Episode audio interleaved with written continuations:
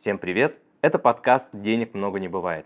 В этом подкасте мы с вами в первую очередь будем говорить о том, как сохранить свой капитал в это непростое время, а также о том, как заработать на инструментах фондового рынка. И наша главная цель – создать надежный и доходный портфель, на который вы всегда сможете рассчитывать. Наша сегодняшняя тема – стоит ли ждать нового банковского кризиса? Повторится ли снова 2008 год? Чтобы ответить на этот вопрос, нам нужно углубиться в детали того, что сейчас происходит. Я имею в виду не громкие заголовки газет о том, что все плохо, все рушится. Это понятно, это история про СМИ, это журналистика. Меня больше интересуют детали. Почему закрылись эти банки? Какие последствия? К чему это может привести? Какая позиция у регулятора? Что делают инвесторы, вкладчики? Как все это функционирует? И самое интересное, на чем бы я хотел акцентировать ваше внимание, это то, а что происходило, к примеру, в 2008 году. Да, что происходило тогда, что происходит сейчас. В чем, собственно говоря, разница и откуда можно ждать так называемого черного лебедя. Все, в общем-то, начинается с той истории, что в Соединенных Штатах такой банк, как Silicon Valley Bank, вы наверняка об этом читали и много слышали, он лишается своей лицензии. Причем происходит это достаточно неожиданно. У банка забирают лицензии, вкладчики не могут попасть в отделение банка, ну и дальше все по классике. Да, получается, что инвесторы, там, частные инвесторы не могут получить доступ к финансированию. Интересно то, что этот банк, он, в общем-то, специализировался на венчурных проектах, стартапах. Многие из них были связаны с цифровыми активами. В общем, понятно, да, на фоне того, что сейчас происходит во всем мире, доверие к традиционной банковской финансовой системе все падает, и, соответственно, растет спрос на альтернативные источники денежных средств, такие как криптовалюты. Мы уже говорили в нашем подкасте про это, и какие плюсы и минусы у этого тоже есть. Это отдельный выпуск, тоже обязательно посмотрите его, он есть у нас э, в рамках подкаста. Что касается самого банка, он занимал 16 место в экономике Соединенных Штатов, то есть по величине активов это не самый маленький банк, но объективно из э, того количества денег, которые есть в экономике Соединенных Штатов, то есть объем там, банковского сектора в Соединенных Штатах, он ну, на поверку составляет там, около 20 э, триллионов долларов. Э, и те активы, которые были непосредственно на балансе э, этого банка, у которого забрали лицензию, это около 211 миллиардов. Сумма, конечно, не маленькая. И особенно если вы держали там денежные средства под какой-либо стартап, то в принципе, плевать, какой объем э, денежной массы во всей экономике Соединенных Штатов и в банках, да, вас интересует именно ваша часть средств. Но, тем не менее, для регулятора в рамках общей экономики это не выглядит так уж Э, печальная или какая-то патовая ситуация не складывается. Другой вопрос, что когда у одного игрока, такого достаточно заметного, начинаются проблемы, конечно, население начинает реагировать и страдают, в общем-то, какие-то небольшие банки региональные, в которых вкладчики держат свои средства, потому что они не понимают, что происходит, они не понимают, что будет делать дальше регулятор, и, конечно, это вынуждает э, там, ФРС, это Федеральная резервная система, то есть, по сути, Центральный банк Соединенных Штатов, он вынужден реагировать, делать заявления и предпринимать какие-то меры. И, в общем, что выбрал регулятор и что он сделал? Ну, первое, конечно, он постарался всех успокоить. Да? Вы знаете, что даже Джо Байден присоединился к этой речи и сказал, что не переживайте, денег на, всем, на всех хватит, и мы вернем всем деньги всем вкладчикам. И что касается частных инвесторов, частных вкладчиков, то на сегодняшний день мы уже видим, что активы этого банка купил другой американский банк. И, собственно говоря, я думаю, что с депозитчиками, да, то есть с обычными людьми ничего не произойдет. То есть они не потеряют свои денежные средства. Но что касается других активов, у Silicon Valley банка было очень большое количество активов в цифровых валютах. И вот эта часть, она является серой для экономики и очень неприятной для самого регулятора. Насколько вы помните, да, из предыдущих подкастов, что э, цифровые активы, цифровая криптовалюта, она никак не отслеживается, ее никак не идентифицировать, и непонятно, на какие цели она в итоге используется. Конечно, частные игроки пытаются максимально раскрыть информацию о себе, показать, что все нормально, все прозрачно, мы не финансируем терроризм и все прочее, но тем не менее это потеря контроля. И, собственно говоря, есть мнение на рынке, что Основная причина отзыва лицензии у этого банка связана как раз с тем, что банк финансировал подобного рода проекты. И по сути мы видим то, как э, регулятор дает сигнал для рынка, что это не очень хорошее направление, он бы не хотел видеть рост э, подобных проектов вообще в экономике, да, и потерю контроля как следствие. Еще один банк, который также пострадал, это Silvergate Bank, который еще больше был завязан на криптовалютных проектах, на цифровых активах, и он тоже, собственно говоря, лишился лицензии. Поэтому сначала регулятор э, сказал, что не переживайте, мы вернем деньги всем, но затем сделал небольшие оговорки, что, знаете, вот именно что касается цифровых активов, то здесь, скорее всего, нет, никакой компенсации не будет. И даже вот тот сейчас выкуп, который происходит другим американским банкам этих активов, э, которые лишились своих лицензий, по сути, там идет речь о том, что вот эти цифровые активы, они не считаются, никто их выкупать не будет, потому что регулятор их, в общем-то, не признает как таковыми деньгами. И, собственно говоря, это, в общем-то, и самое неприятное в этой истории, да, вот что сейчас происходит. Поэтому, что касается влияния на экономику, лично мое мнение, что мы не получим краха банковской системы и какого-то финансового кризиса очередного, Э, который связан вот с крушением, ну, там, отзывом, лицензиям этих банков. 16 место – это серьезный объем, но не, не самый большой. Более того, давайте посмотрим, чем ФРС отреагировал с точки зрения инструментария, то есть какие инструменты и предложения внес он на повестку дня. Вы наверняка слышали о том, что есть такая программа, как количественное смягчение. Это когда центральный банк, по сути, включает печатный станок и начинает заливать экономику деньгами – я думаю, что этот инструмент стал для всех более-менее очевиден и заметен по итогам 2020 года, да, когда в пандемию ФРС массово заливал рынок деньгами и увеличивал ликвидность. Так вот, на протяжении последних э, нескольких месяцев ФРС старался наоборот изъять ликвидность из рынка как средство борьбы с инфляцией. Да, мы знаем, что итогом пандемии стало то, что да, мы не провалились сильно по экономике, но тем не менее инфляция выросла так сильно, что теперь разгребаем эти последствия. И что Центральный банк делал до момента отзыва лицензий у вот этих двух банков? Он начинал обратное изъятие ликвидности с фондового рынка, то есть сокращал свой баланс, так называемый и тем самым э, тоже способствовал снижению инфляции. Конечно, когда вы изымаете ликвидность из экономики, это немного ее тормозит. И игрокам все сложнее придумать, где взять финансирование, да, и оно, главное, становится еще дороже. Поэтому, конечно, у тех игроков, у которых была высокая долговая нагрузка, которым тяжело привлекать капитал, тяжело привлекать деньги вкладчиков, им становится еще тяжелее. Но на фоне того, что произошло, произошел отзыв лицензии, ФРС отступил от своих правил, и все то, что он делал в предыдущий месяц, он, по сути, перечеркнул и за одну неделю влил в банковскую э, финансовую систему американскую порядка 153 миллиардов. А в совокупности с другими инструментами это порядка 400, 440 э, миллиардов долларов. То есть, для понимания, он месяц сокращал в этом объеме активы со своего баланса. Да? На протяжении месяца он сократил на 630 миллиардов, а влил за неделю 440. Это говорит о том, что регулятор смотрит за тем, что происходит, и постарается всеми доступными инструментами не допустить повторения ситуации 2008 года, когда деньги очень нужны и экономика просто обескровлена. Да, в своих подкастах я очень часто говорю, что финансовая система – это как кровеносная система организма. Если она не функционирует, то организм, по сути, не может двигаться, да, он э, замораживается. Почему Центральный банк в лице регулятора пошел на такие меры и простимулировал финансовую систему, влив дополнительную ликвидность?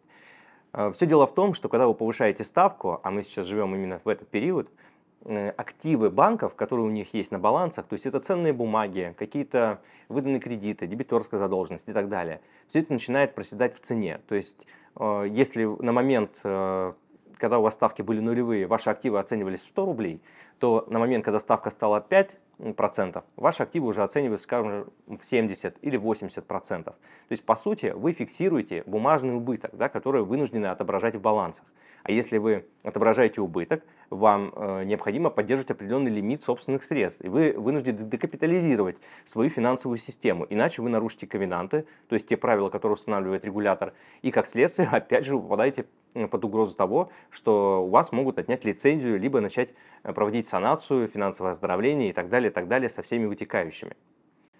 Если мы обратимся к опыту банка Credit Suisse, да, который вы наверняка тоже слышали, что сейчас происходит в Евросоюзе, то там пошли немного по другому пути. Там не стали забирать лицензию такого гиганта, как Credit Suisse, поскольку это ну, там, в топ-3 банка входит вообще в Европейском Союзе. Это, конечно, вызвало бы кучу проблем. Но регулятор там пошел по другому пути, и они объединили два банка, UBS и Credit Suisse, таким образом сохранив финансовую стабильность на том уровне, к которой все привыкли. Конечно, это э, все равно вызывает много вопросов, потому что будущее финансовой э, системы Евросоюза поставлено ну, под большой вопрос, да, как долго это может просуществовать в таком виде. Но очевидный сигнал, который дают два регулятора, это и ЕЦБ, и ФРС, это то, что какая бы ни была инфляция, какие бы ни были проблемы, краха финансовой системы никто допускать не собирается. И об этом говорят еще некоторые параметры, о которых я бы тоже хотел пройтись и сказать.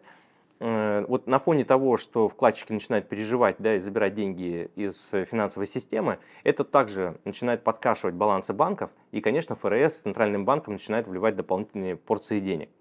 Плюс надо понимать, что сокращение количества банков финансовой системы на самом деле не такое плохое мероприятие. Но просто возьмите для примера наш центральный банк, который на, на протяжении последних 10 лет просто регулярно э, чистил ряды э, банков, э, частных банков, да, у которых была лицензия. И за последние 10 лет количество банков э, в РФ, к примеру, сократилось в три раза, с 1200 до 360. И вот когда меня многие спрашивают, а что будет с нашей финансовой системой, как это отразится на, на ее вообще функциональности, да, сможем ли мы вообще дальше жить как-то и работать, ну, могу сказать, что после того, как нас отключили от свифтов, большее количество, ну, там, топ-10 э, банков, э, топ-20, можно даже так сказать, я думаю, что нам уже мало что грозит. Да? То есть финансирование со стороны там, наших западных коллег, оно уже и так уменьшилось до самых минимумов, поэтому сейчас экономика и в целом финансовый сектор ориентирован больше на восток, да, то есть здесь ликвидность мы добираем где-то у Китая, где-то у стран СНГ. Это, конечно, не те же самые объемы, но тем не менее экономика адаптировалась, и нашей финансовой системе, я считаю, ничего не угрожает. Более того, если посмотреть на опыт, э, что происходит с экономикой после того, как падает один из крупных финансовых игроков на рынке, да, в моменте это очень больно. И мы можем, ну, в худшем сценарии, если, допустим, ФРС э, завтра решил пойти против своих же слов, да, и все-таки допустил дефолт какого-то крупного игрока. Как, к примеру, это было в 2008 году с Lehman Brothers. Вы наверняка э, все очень хорошо помните эту историю. Чем все закончилось? Закончилось все тем, что этот крупный банк, э, по сути, был обанкрочен, и его активы были перераспределены между другими участниками рынка. Но впоследствии, после того, как э, эти плохие активы, эти плохие залоги, которые были у банка, да, и которые оценивались не так, как их нужно было оценивать, экономика начала восстанавливаться и оздоравливаться. То есть непосредственно перед падением самого банка и в момент падения банка экономика, конечно, просела. И отдельным секторам понадобилось около пяти лет для восстановления, но тем не менее самые гибкие сектора экономики, такие как электронная коммерция, восстановились уже через год. Да, дальше идет медицина в течение двух-трех лет, и самый долгий сектор, который восстанавливался, это энергетический сектор, нефтегазовый, например, и так далее. Там восстановление заняло примерно 5 лет. Поэтому я бы обращал больше внимания на то, а как у вас сформированы активы в вашем портфеле, какие из активов могут восстанавливаться даже при худшей ситуации. Да, возможно, если у вас есть вот сектор электронной коммерции, его стоит сохранить, здравоохранение, например, и так далее. Несмотря на то, что я не считаю, что мы получим какой-то мировой финансовый кризис из-за проблем в финансовом секторе, это не значит, что вообще не может быть никаких проблем и все прекрасно, безоблачно и можно дальше инвестировать во все подряд. Нет, я абсолютно так не считаю. Но что я предлагаю делать? Я предлагаю акцентировать внимание на облигациях достаточно консервативных и которые имеют высокий рейтинг. К примеру, это облигации с инвестиционным рейтингом 3B и выше. Почему именно их, а не другие инструменты? Ну, все, конечно, упирается в то, какие у вас ожидания по ставкам и какие у вас ожидания по поводу перспектив вообще финансового сектора. Ведь если там начинаются проблемы, это, конечно, как карточный домик начинает вызывать проблемы и в других секторах экономики. Все сразу начинают искать деньги, начинают закрывать какие-то проекты, а это штрафы, неустойки, проблемы. В общем, ничего хорошего не жди. Э, что касается оставаться ли в деньгах или инвестировать, э, конечно, это остается на ваше усмотрение, но если инфляция будет расти, то в кэше оставаться будет тоже не самым лучшим как бы, решением. С другой стороны, у нас есть консервативные облигации с рейтингом 3B, Самые короткие с погашением через 2-3 года могут дать там 2-3%, те, что подлиннее, могут дать там и пятую, и восьмую доходность. Но учитывая тот факт, что экономика сейчас находится в ситуации, когда ставки у нас очень высокие, я думаю, что есть смысл взять и чуть более длинные облигации и приобретать их постепенно в портфель. Это позволит, во-первых, получать регулярный денежный поток, во-вторых, Если вы сейчас держите денежные средства в финансовой системе, и эти денежные средства находятся в европейской финансовой системе или американской финансовой системе, и вы переживаете за их сохранность, то купив облигации эмитентов, которые, допустим, занимаются продажами, производством, здравоохранением, то есть в разных секторах экономики, вы тем самым еще и диверсифицируете свои риски. Я знаю очень много кейсов, когда инвесторы, клиенты, будучи уверены в том, что их банк очень надежен, становятся, по сути, заложниками ситуации, той, которая вот происходит во всем мире. Мы никак не можем повлиять на эти процессы, но мы можем сформировать, портфель, который будет состоять из разных активов, из разных секторов. И главное, что для этого не нужно ходить там в 10 разных банков и раскладывать свои активы. Да, нужно просто составить портфель из таких вот, к примеру, облигаций. Ну а если вы вообще долгосрочный инвестор, то и обязательно туда и акции тоже надо будет включить.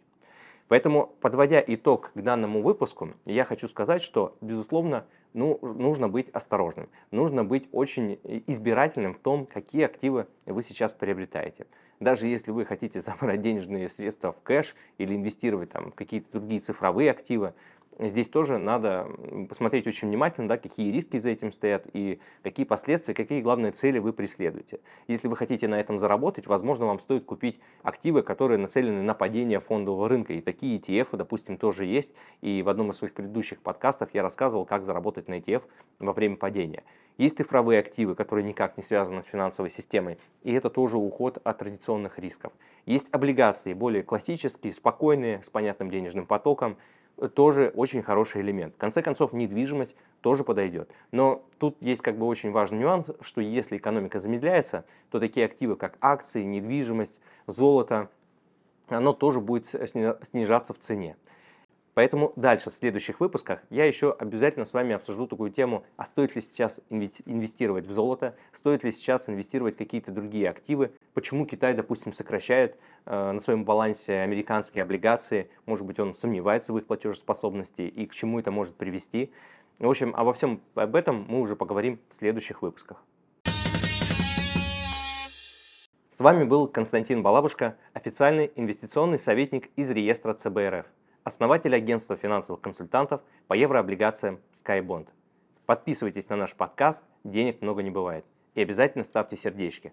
Так я понимаю, что тема была актуальной, а информация полезной для вас. Читайте нас в Telegram, смотрите нас на YouTube, ссылки я оставлю в описании. Присылайте ваши вопросы мне в Telegram и делитесь своими кейсами. Я обязательно отвечу на них в следующих выпусках, а лучшими практиками поделюсь со всеми подписчиками. Любое упоминание ценных бумаг и компаний в данном подкасте не является индивидуальной инвестиционной рекомендацией.